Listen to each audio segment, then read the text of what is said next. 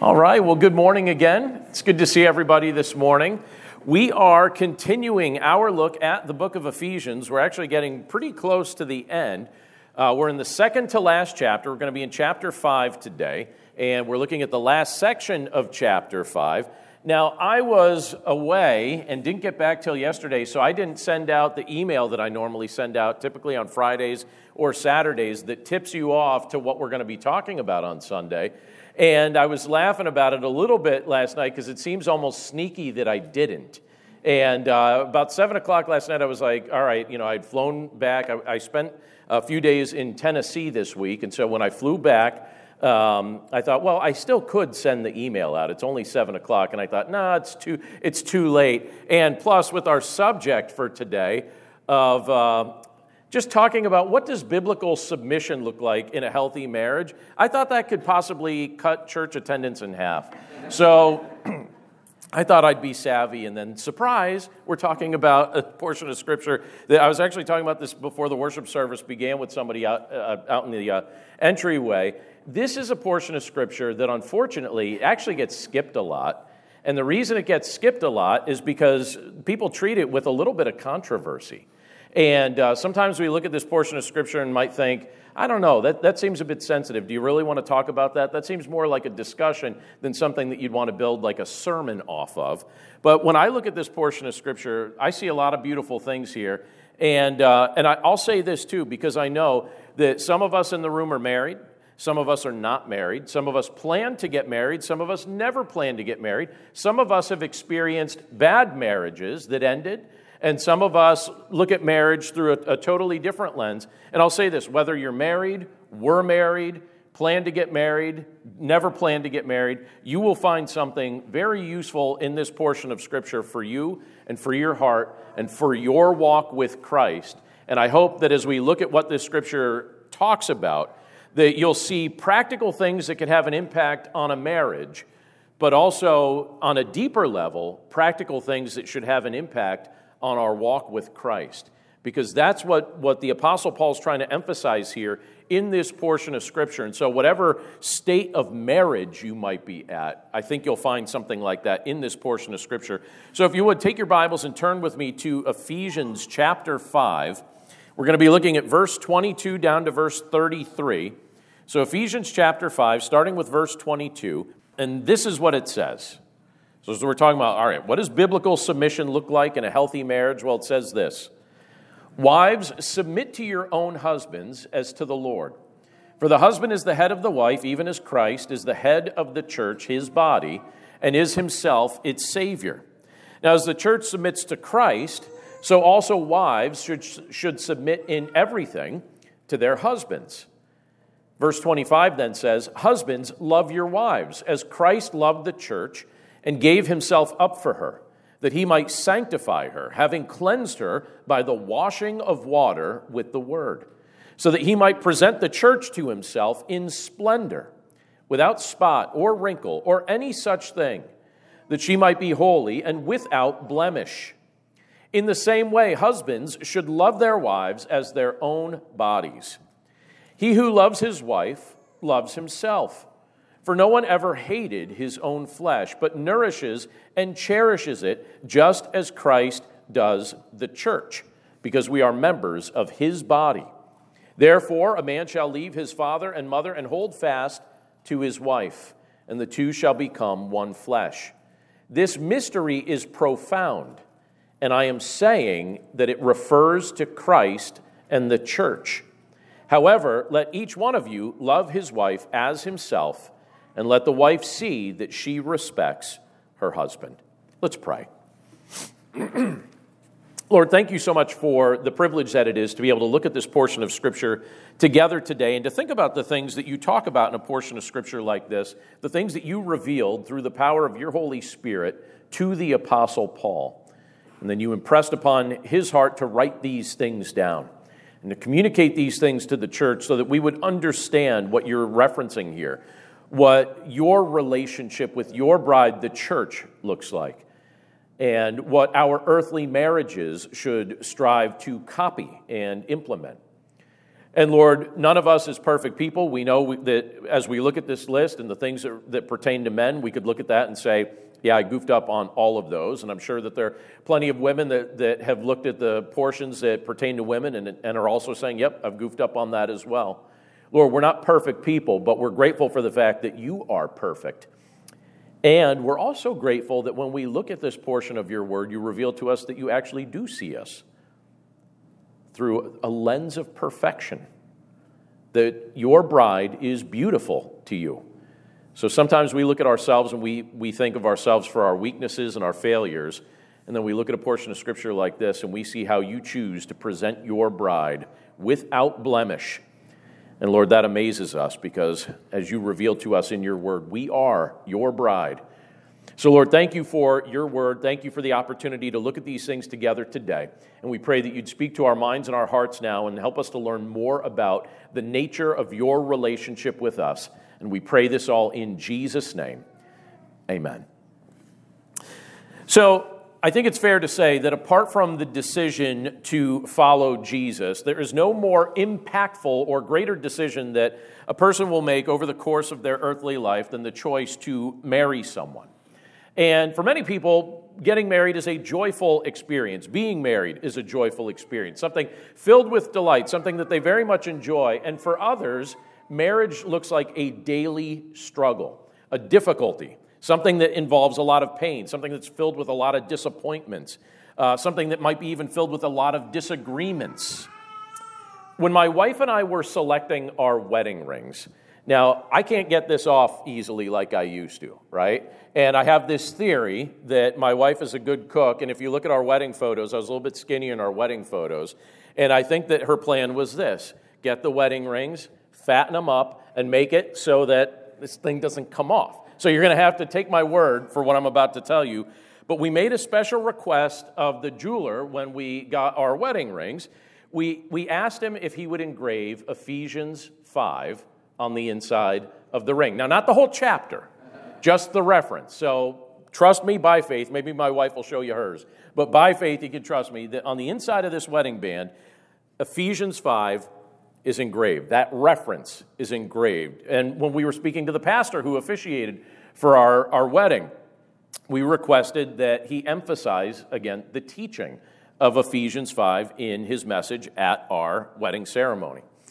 As followers of Jesus Christ, this portion of Scripture has a, a special place for all of us. But I, I, have to tell you, for my wife and I, as a very special place in our marriage, because when you look at what it says here, it talks about the fact that the that marriage between a man and a woman is designed by God to be a visible illustration of the love of Jesus Christ for his church. Now, the gospel of Jesus Christ is good news for your marriage. And when we look at what this scripture tells us, when we think about and meditate on the nature of Christ's gospel and its application to our day to day lives, what we begin to see is that he's called us to apply the gospel to all areas of our lives, particularly our marriages, when you look at this portion of scripture that we're reading today.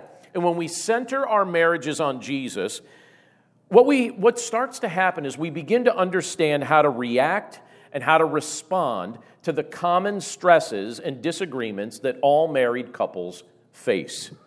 So, when I look at a portion of scripture like this, and when I look at the supporting scriptures, I ask questions like, all right, well, what does this gospel say about love? Well, we see that in a portion of scripture like this. What does this gospel say about the nature of commitment? We see an example of that in this portion of scripture as well. What about communication? I think by inference, when you look at how, how things are described here in this portion of Scripture, we see some useful pra- uh, patterns and practices that can help us in our communication in our homes. And what does submission look like? Well, it talks about that in this chapter as well. Now, when I was preparing to be a pastor and to deliver sermons, they said, all right, when you, when you preach a message, try to have maybe three to five points. All right, three to five points. Well, today, our, mar- our, our, our uh, message on marriage is only going to have two points. We're going to have two points. And when we just read this portion of Scripture from Ephesians 5, you'll notice that the first section I read speaks about wives, and it speaks about this idea of submission. And we're going to get to that second, because there's a longer section that comes after that, and I want to hit on that first, because it's easier for me as a guy to to, in, in a sense, I don't want to say like pick on the guys, but when you notice, did you notice the length of the two sections? The portion of, of Ephesians 5 that everybody talks about is that short section where it talks about things related to wives. And the portion that gets skipped is the huge section where it says, Men, here's what this looks like for you. Try not to goof this up, right? And so I was thinking as I was preparing for today, I was like, well, how about we, we start with that part? And then we'll come back to the shorter part. So, men, let's talk for a second. And I want to talk, first of all, by what it, uh, point one of two points today, right? Point one is this learn to love like Jesus. Now, this isn't just for the men, this is for all of us. We should all learn to love like Jesus. But what does that look like? What does it look like to learn to love like Jesus? Let me reread verses 25 through 27. Look at those again with me. It's very instructive. It says, Husbands, love your wives as Christ loved the church and gave himself up for her. Just hang on that sentence for just a half second. And gave himself up for her. What on earth does that mean? We don't talk about that enough, right? Love your wife and give yourself up for her. Give up. Give yourself up for her, right? It says that he might, it says, and gave himself up for her that he might sanctify her, having cleansed her by the washing of water with the word, so that he might present the church to himself in splendor, without spot or wrinkle or any such thing, that she might be holy and without blemish. Let's talk a little bit about theological background here as we look at this here. What's going on in this portion of Scripture? Well, everyone who trusts in Jesus Christ to be their Savior is rescued by Him and immediately becomes part of a spiritual body called the church. And we've been emphasizing this all throughout our study of the book of Ephesians. Jesus loves His church.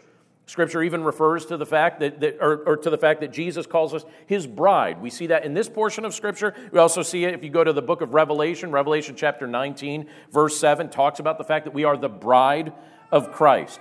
So if the church is the bride of Christ, what kind of care do you suppose the church can expect to receive from him? Or maybe I could put it this way How does the perfect husband, Jesus Christ, treat his chosen bride.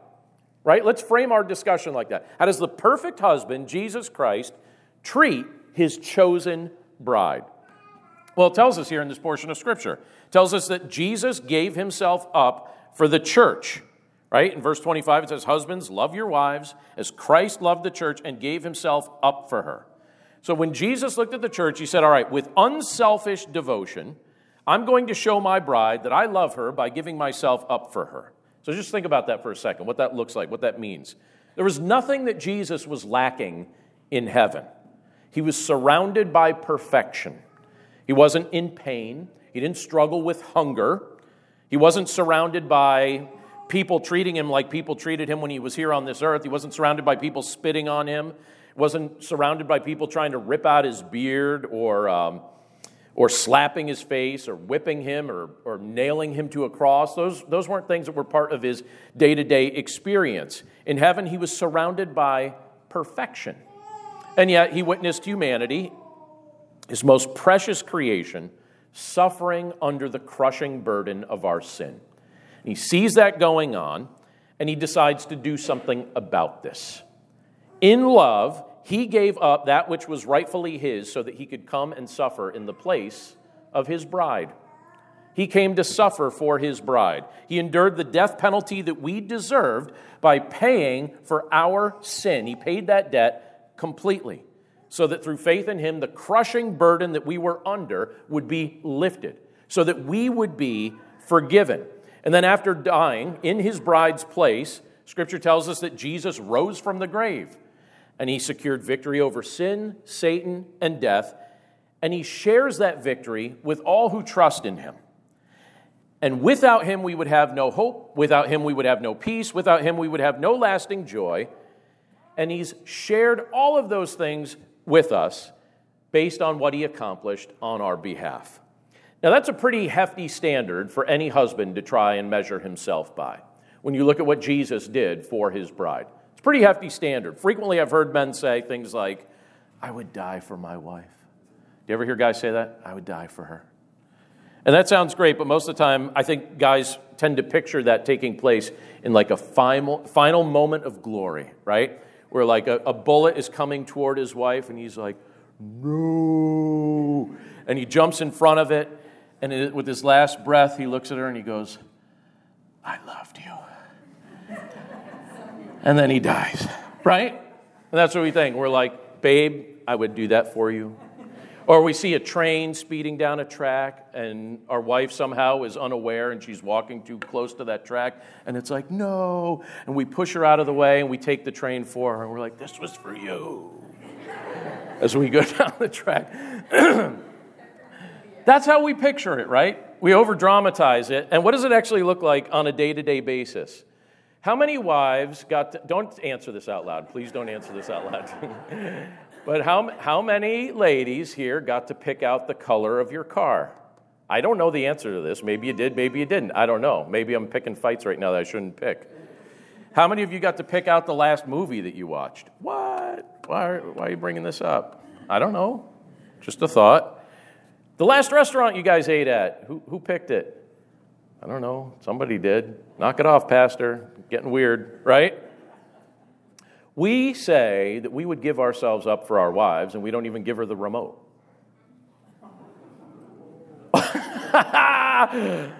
Burned, right?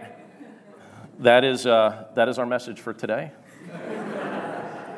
But I look at this, and, what's it telling us, right? Just as Jesus gave himself up for the church, husbands are called to give themselves up for their wives. And what, what that means is that Jesus is saying here, this is how it's done. I want you to learn to love a woman with selfless devotion that continually, not just in your words, but in your day to day, gentle actions, demonstrate the depth of your love. So even if you never even say a word, she is convinced on a day to day basis of the depth of your love. And in view of the nature of the love that Jesus has for us, what he's doing is he's calling us to reflect that. He's calling us to basically just be a mirror of the way he's treating us. He's saying, treat your wife like this. I already did it, I already showed you what it looks like. Treat your wife like this. Now, this scripture here tells us that Jesus does a few things for his bride. So think about some of the things it says here. For one of the things here it says that he does for his bride is he sanctifies his bride. Jesus sanctifies the church. Verse 26 said that he might sanctify her, having cleansed her by the washing of water with the Word. Now, what does that mean? What is this sanctification that Jesus is accomplishing here? Well, sanctification is multiple things it's a positional standing, it's a transformational process, and it's an ultimate outcome.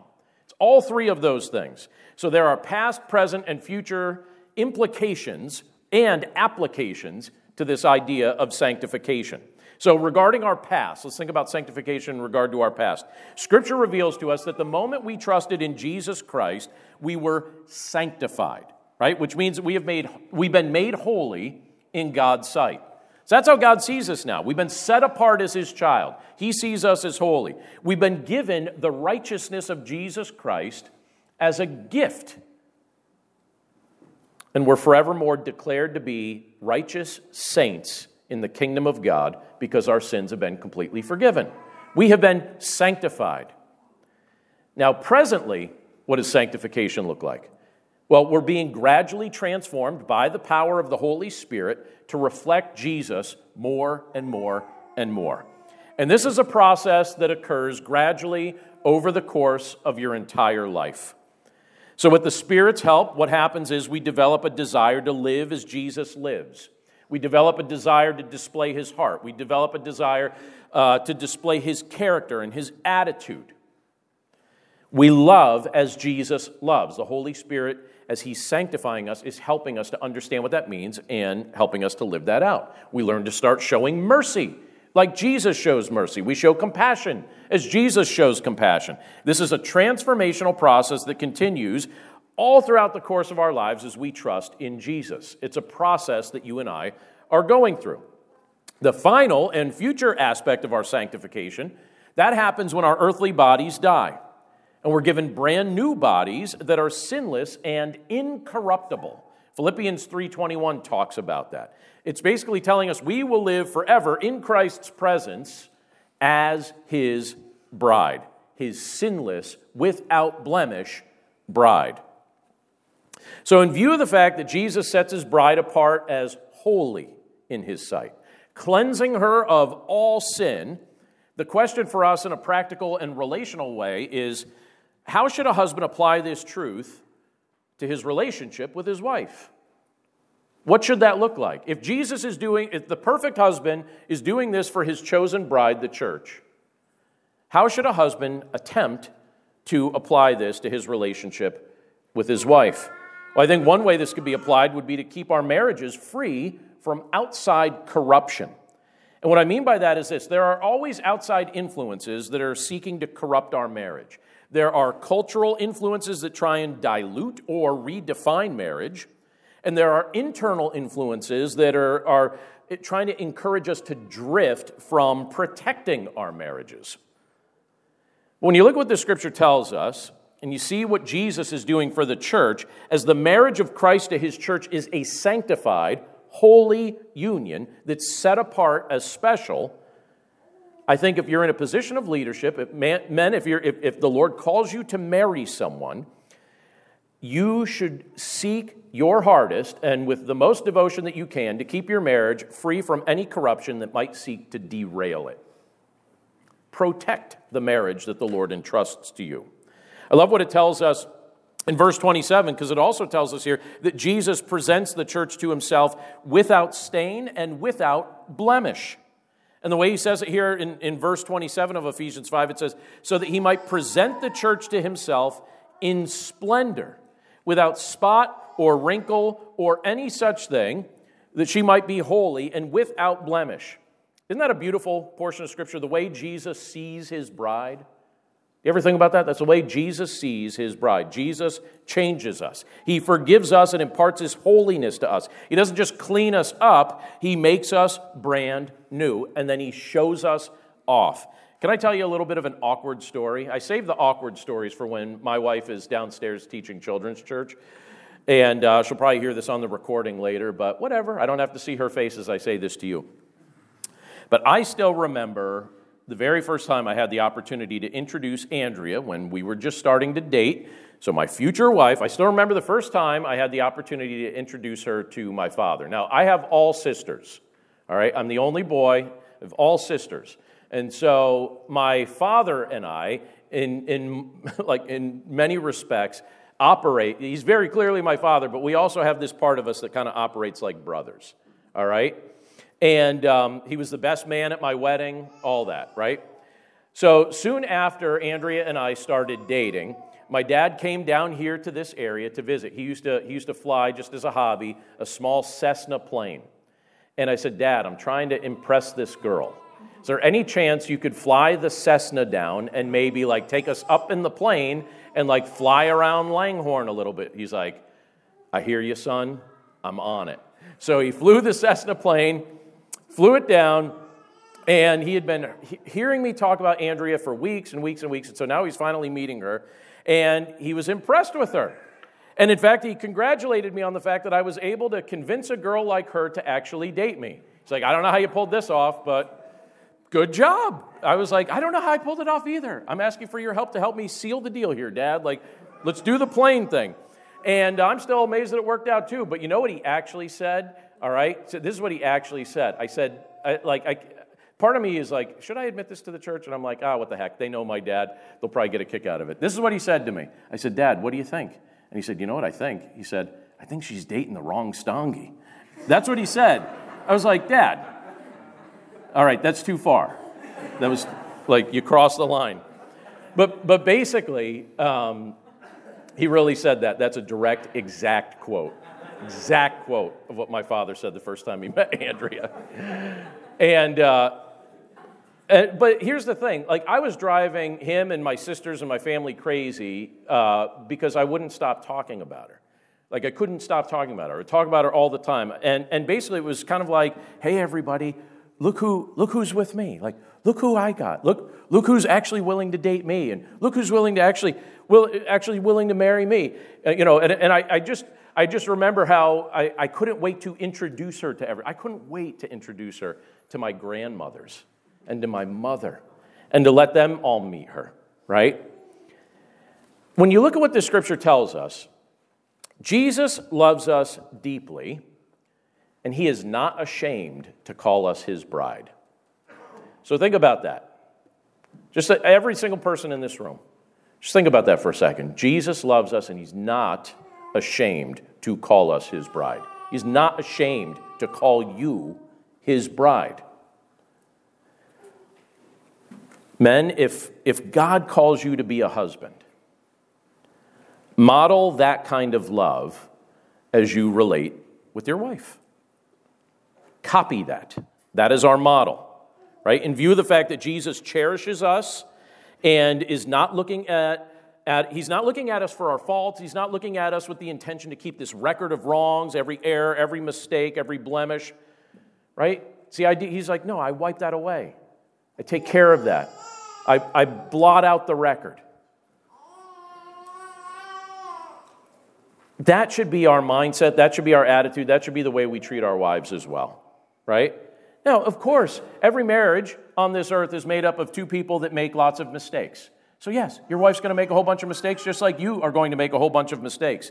And we could look at each other and just keep this list and mental record of everything that we ever get wrong, which would be a very long list if we want to do that. But what does Scripture tell us about the nature of love? It tells us that love keeps no record of wrongs. Why does it tell us love keeps no record of wrongs? Well, it's saying this is the deal. This is what Jesus did for us. This is the deal. He's looking at you, and it's the idea that I don't want to keep a record of wrongs. I want to blot it out. I want to look at you without blemish, holy and blameless in my sight. So, can I encourage us, if you're currently keeping score in your marriage, to throw away the scorecard? Don't continue to keep score. Start realizing, men in particular, I'll say this to you, start realizing that your wife is a treasure that has been entrusted to you by the one who is not ashamed to call that woman that you call your wife his bride. He's not ashamed of her. He loves her. Love her like he loves her. It's a high standard. I love what it tells us in Proverbs 18 22. It says, He who finds a wife finds a good thing and obtains favor from the Lord. That's what we're told in Proverbs 18, right? In Ephesians 5, if you look at the very end of the chapter, by the way, there's only point one of today's message, right? But Ephesians 5, it ends with this challenge. It says, However, let each one of you love his wife as himself, and let the wife see that she respects her husband. So, husbands, we're called to love our wives with the sacrificial love of Jesus. And wives are called to respect their husband with a heart and mind that reflects the nature of the relationship of the church to Jesus.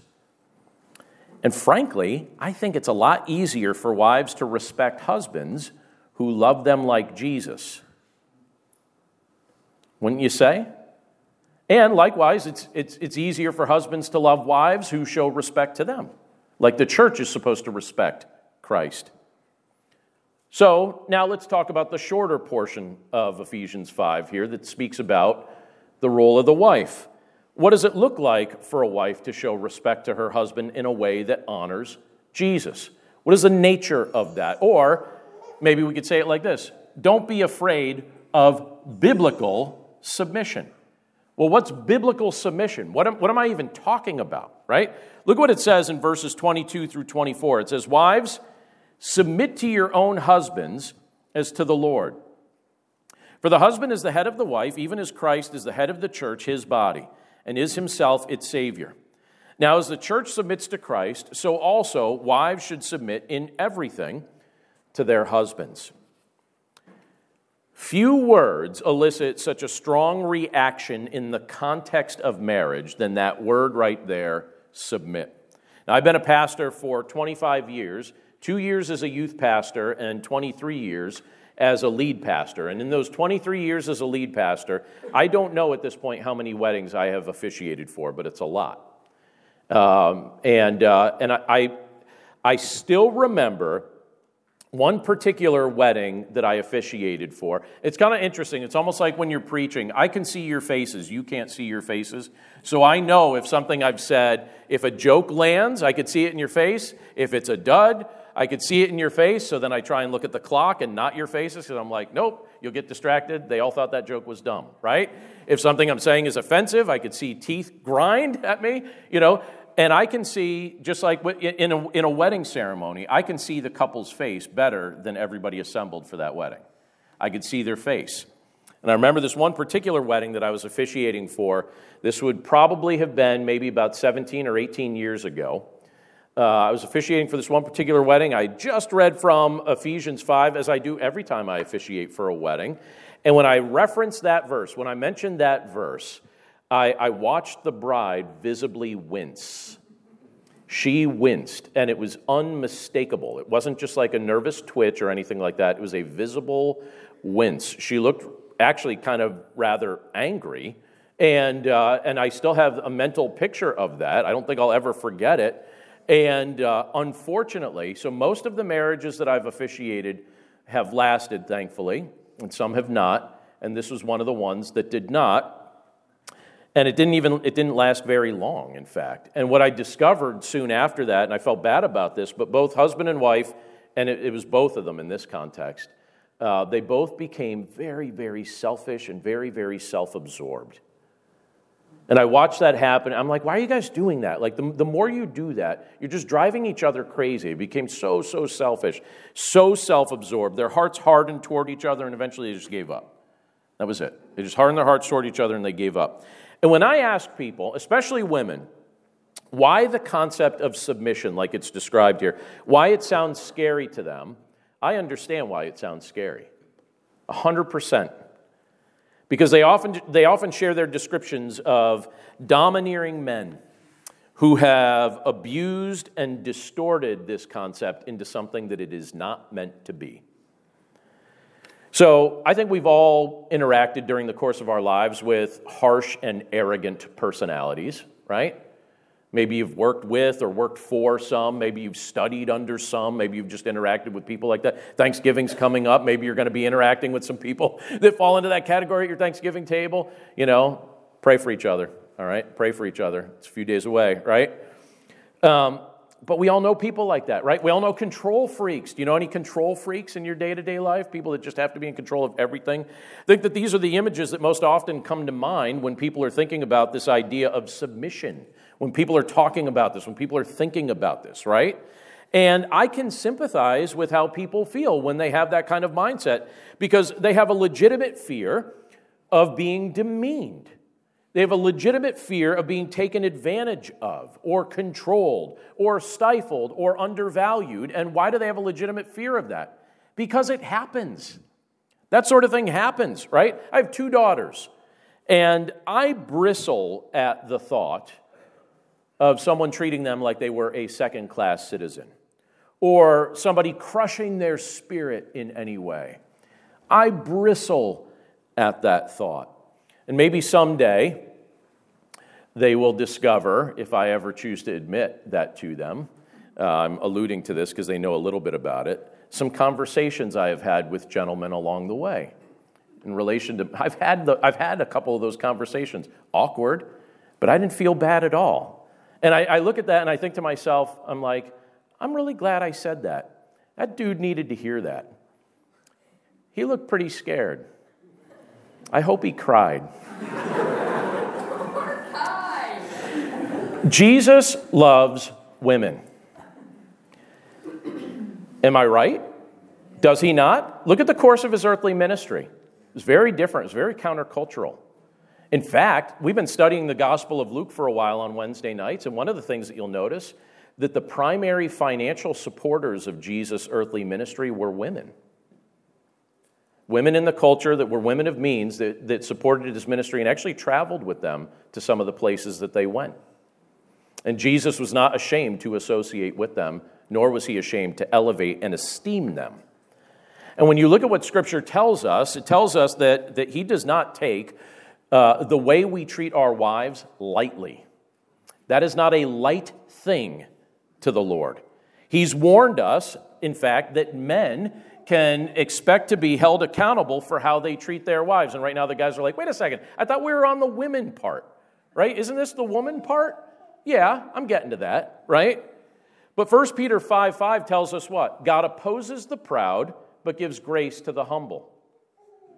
Just think about that statement for a second. God opposes the proud, but gives grace to the humble. God, do you want to be in opposition to God? You want to be in opposition to God? Strut like a peacock, right? Walk around like you're proud. You will, you will experience the opposition of God. It will not be pleasant.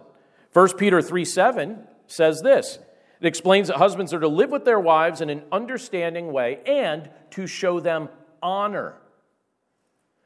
And then it says, so that your prayers may not be hindered. I love that portion of Scripture because I got to tell you, going back to a previous analogy, do you suppose that I talk different to a guy that, that treats my daughters nicely than I would talk to a guy who would treat my daughters poorly or disrespectfully? It would be a very different conversation. How arrogant of us to treat the daughters of God poorly and then come before Him and say, Bless me, Lord. Bless me, bless me, bless me. Please pour your blessings upon me. Oh, I treat your daughters like garbage. I'm arrogant and proud, and I dishonor them, but bless me.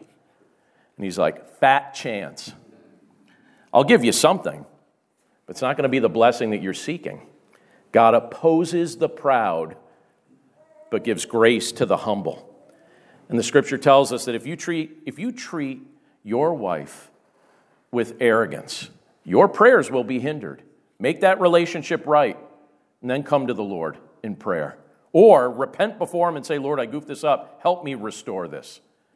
But don't come with arrogance, right? So it's made clear to men in several ways that if they lack humility, and if they're disrespectful both in how they treat their wives and in how they exercise leadership in their home, that God will actively remedy the, the, situation and the man will be taught a painful lesson in the process. Because marriage is meant to serve as a visible illustration of the love of Christ for his church. Jesus is the loving, compassionate, just, strong, nurturing head of the church. He chose his bride, he loves his bride. He protects and he defends his bride. He provides for his bride. And he leads his bride with grace, mercy, and righteousness. And the response of his bride to him is to be joyful submission to his leadership. Knowing that he's actively working all things together for our good, knowing that he gave himself up for us, having all of those things in mind, and realizing that if we have that in mind, that the concept of submitting to Jesus should actually be a delight to us. But our old nature is strong and it battles against the new nature. And instead of joyfully submitting to Jesus, we, his bride, we have a strong tendency to go our own way. And we have a strong tendency to ignore the loving leadership of Christ. And naturally speaking, I don't think we, as men or women, I don't think we excel at the practice of submission, even submission to our Savior. Could we agree on that? I could tell you from my own life, I don't think I excel at it. It's something that I have to learn as the Holy Spirit convicts me of it. But naturally speaking, I don't think I was taking my own life in that direction. The only reason I even value it is because the Lord taught me to value it. He opened my eyes to it because I wasn't looking for it. And that struggle, that struggle to submit to Jesus, that creeps into our marriages as well. Jesus has called husbands to represent him and to serve as agents of his loving leadership in their homes. And Jesus has called wives to, to represent the object of his affection, the church. So, as the church is called to respect the loving leadership of Jesus, as the church is called to submit to the loving leadership of Jesus, wives are called to submit to the leadership of their husbands in their home. And when you look at that on a day to day basis, in our culture, that is a strongly resisted concept. I would say, even in many church contexts, that's a strongly resisted concept. And I'm also sure that that statement would, would sound very offensive to many people, even though I don't mean it to be. But I think the concept of submitting in the home is oftentimes a very offensive concept to many people because we don't really know how to implement it we look at it and we think like i don't even like what does this mean? What does this actually mean to actually implement this? Does this mean that i get treated like uh, like like i'm subservient? Does this mean i get treated like like a dog? Like what does that mean? Like if i'm just supposed to submit in a home. Here's what biblical submission actually means. It involves esteeming and elevating the leadership of somebody else. It means to honor or to yield to or to carry out the decisions of a leader. It involves showing genuine respect and it involves and it requires a high level of trust. It is always easier to submit to the leadership of those who are mindful to the fact that they must, in their leadership, also submit to the leadership of Jesus.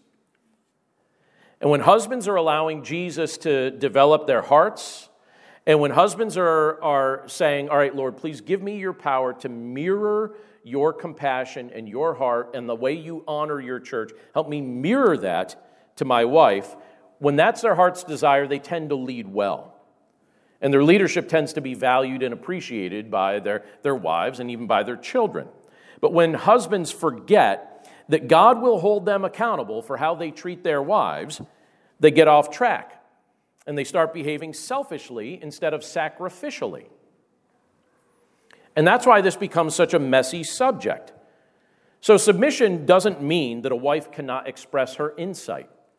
Submission does not mean that a wife cannot express her opinion. Submission does not devalue a woman's role of leadership in the home. What it should do, if it's practiced the way this scripture speaks about it, it should result in her feeling honored. It should result in her feeling cared for and sacrificed for and provided for and protected. That should all go into this. I, I, appreciate the things that the Lord's been teaching my wife and I in our household as we're honestly trying to apply this and and I think both my wife and I could admit to you that this is not something that we, we found automatically easy. And it's something we're still very much trying to grow in because it's something that we struggle with on a day to day basis. And you know what makes it real tricky for Andrea and I? We are both oldest children. Oldest children are the worst, okay? And, and I remember when Andrea and I were getting married, we're like, we were thinking about this. We're like, wait, I'm an oldest child and you're an oldest child. Is this a good idea?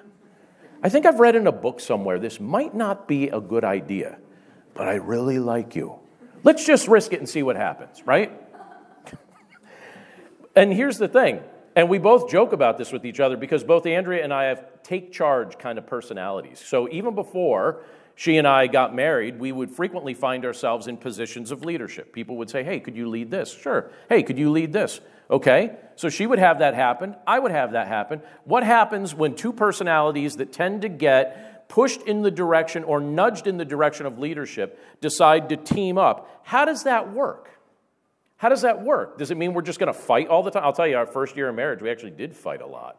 We really did. I didn't realize we were fighting a lot until we got to the second year of marriage and things cooled down a little bit. And I was like, hey, we don't fight as much as we did last year. I was like, why is that? And we're like, oh, I don't know. It's like maybe we're learning to give a little to the other person and honor the other person a little bit better. It wasn't something that automatically came natural to us. And what has happened is we've asked the Lord to intervene and give us heavy doses of His grace, heavy doses of His mercy, heavy doses of His humility so that we could learn to apply those things in how we relate to each other. And because my wife and I both take Ephesians 5 seriously, and the fact that the reference to this chapter is touching our skin via our, our wedding rings every single day, what we've decided is we're going to we're going to make it a priority to do our best to actually live this out. We're going to try to live it out. We don't live it out perfectly, but I can tell you we're trying. So what I'm trying to do as I look at my role is I'm trying to lovingly lead our household and she is seeking to joyfully respect my leadership. And this works really well when both parties are convinced that the other is seeking what is in their best interest and sacrificing for what is in their best interest. So I try not to be an inconsiderate jerk, and she tries not to undercut my authority. That's really how it works in plain language. And here's the other thing that could be really, really tricky. But we decided to treat my decisions in the house as the final word. What do you think of that? Some of you that know us both are like, it should be Andrea. well, regardless, we already committed, signed it on the dotted line, can't go back. But we treat my decisions as the final word. Okay, so that's the final word. Well, how do those decisions get made? Well, they get made by seeking her input, her advice, and her agreement. We're a united front, but there's lots of conversations that go into that. There's no, I'm trying not to be inconsiderate jerk making decisions without her input. And she's trying to make sure to elevate my role of leadership. And what we're trying to do is to show each other unconditional love because we're recipients of unconditional love from Christ. We recognize we are both the bride of Christ, seeking to submit to Christ and trying to apply the lessons of Ephesians 5 in our household. And can I say one other thing? And I, I just was kind of thinking about this here. Um, not something that I, I necessarily thought about saying, but there are a few cool things that have happened in my life. You know, I, I look at opportunities. I like, I'll, I'll just use our church as an example. Let me just use our church as an example. I was so, so, so convinced in 2008 that the Lord wanted us to move here and plant a church. So convinced. And I remember I came down here for a meeting with the small remnant of people from the previous incarnation of the church here. And I left that meeting thinking, I, I first said, I, I wish I could be two people. One to continue doing the ministry we were doing up in Northeast PA, and then another one to come down here and plant a new church. And I had a couple hours to think on the drive from here back to where we live. And when I got home, I, I, said, to, I said to Andrea, I said, I can't shake the fact that I feel like we're supposed to just kind of like pull up stakes move to Langhorne and plant a new church. I said, like, what do you think? And I said, all right, here's the deal. And I went through the scenario. It's like, I have no idea where we'll live. I have no idea how we'll get paid. Uh, the, there's about, you know, just a handful of people left from the previous church. Um, there, there's a lot of what ifs. What do you want to do? What do you think? And you know what she said? Honest truth. She's like, like, she said, all right, th- this is something that you're convinced the Lord's telling you to do. I said, I really am convinced the Lord's telling me to do this. And she's like, Well, I believe that the Lord speaks to our family through you. So, if that's the case, I'm on board 100%. And within a few months, we were down here, and you and I get to have this conversation right now. And let me tell you a little secret about how things work.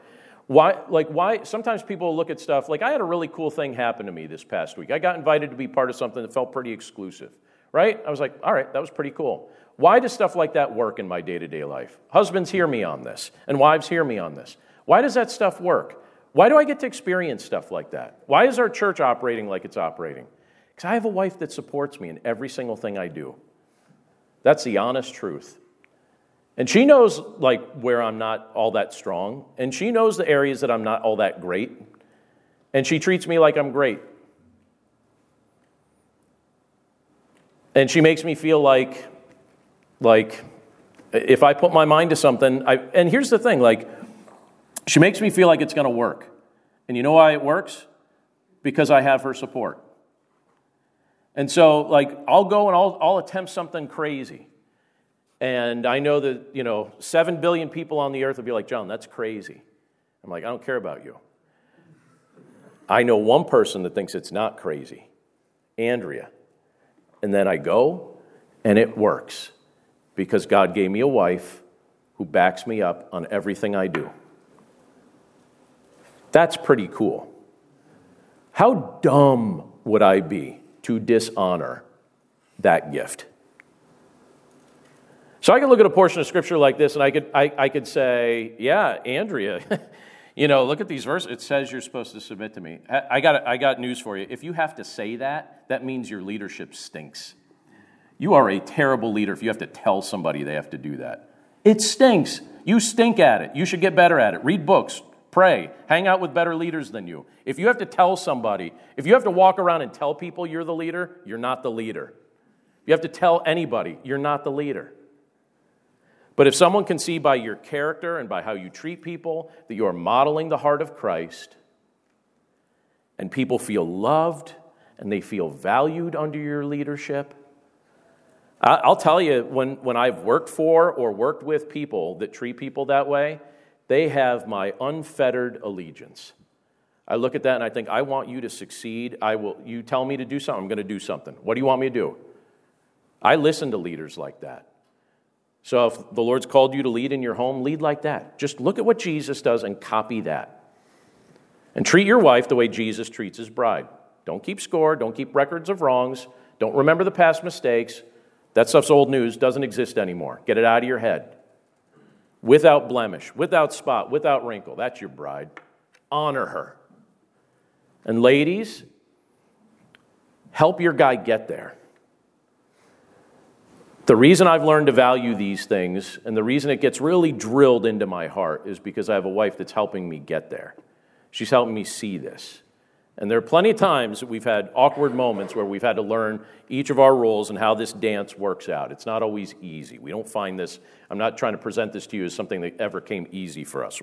We are both take charge personalities that don't automatically find this stuff easy. But we find it good.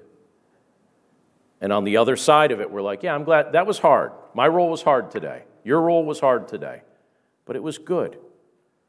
So love and respect each other in a way that honors what's being modeled here because what we're basically being shown, and I'll say this as we finish up this morning. We're just we're just we're told here think of Jesus and the church and then copy that in your home. And here's the other thing.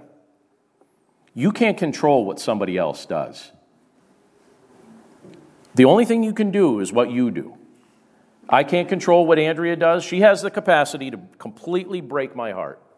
If she wants to, I, am wide open to that, right? I've made myself completely vulnerable to that. She has that power over me. She can do that. And I say that to acknowledge those of you that have experienced that already. Because some of you in this room, you've experienced people that, that you trusted and they broke your heart. Sorry that that happened. I see that happen a lot and it's disgusting, and I wish it didn't happen. But isn't it nice to be able to look at a portion of Scripture like this and come right back to the fact that you could say, I know who won't break my heart Jesus Christ, who loves the church. He won't. So, again, in the context that He's placed you in, model His heart as Christ and the church operate in perfect relationship. That's what the Lord's invited us to do. So it's a tricky subject to preach on. I hope that I did it. I, I hope I, I didn't um, dishonor it or botch it, right? Because I look at this and I think this is so pivotal. And I actually took the liberty of giving myself an extra 10 minutes today. That's bonus, right? You didn't know you were going to get bonus time today, but it's just such an important concept, and it applies to us, and it's something I think Christ wants this concept, no matter what season of life we're at, for this to be drilled deep down in our hearts. Let's pray. Lord, thank you so much for your word and for the things that, that you allow us to see and the things that you allow us to experience. Lord, when we look at a portion of scripture like this, it's such a cool portion of your word because it really gets to the essence of what you're asking us to do. You're saying, treat each other like this. And you're not asking us to do something that you didn't do first. And Lord, that's one of the things that I just love about your leadership, the way you lead us. You're not saying, you're not asking us to do something that's more difficult than what you've already done. You're not putting us in a spot and saying, you do this. I wouldn't do that, but you do that. You're putting us in a spot and you're saying, yeah, do the exact thing that, that I did. So when it comes to loving leadership and sacrificial leadership, we see how you, you gave yourself up for your bride. And when it comes to submission, we can even see when we look at how you interact with, with the Father, how you submitted yourself over to the will of the Father. And yet you're one with the Father. So, how does that work? Well, Lord, we see in our marriages, husband and wife, you, you unite us, you make us one. But that biblical submission can still be a facet that ultimately testifies to your goodness. So, Lord, thank you so much for your love. Thank you for the reminders you've given to us from your word today. Lord, these are not easy things to live out, so we know we need your strength and your guidance and grace. We know that we need lots and lots and lots of repentance when it comes to the areas that we goof up. And so, Lord, we pray that we would just submit that all over to you, rely on your help, and ultimately approach each new day as an opportunity for us to, to just copy the pattern that you've given to us here. Thank you, Lord, so much for those that have given us examples of what this looks like, and we pray, Lord, that by your grace that we would live it out. We love you, Lord, and we thank you for your love for us. And we pray this all in Jesus' name. Amen.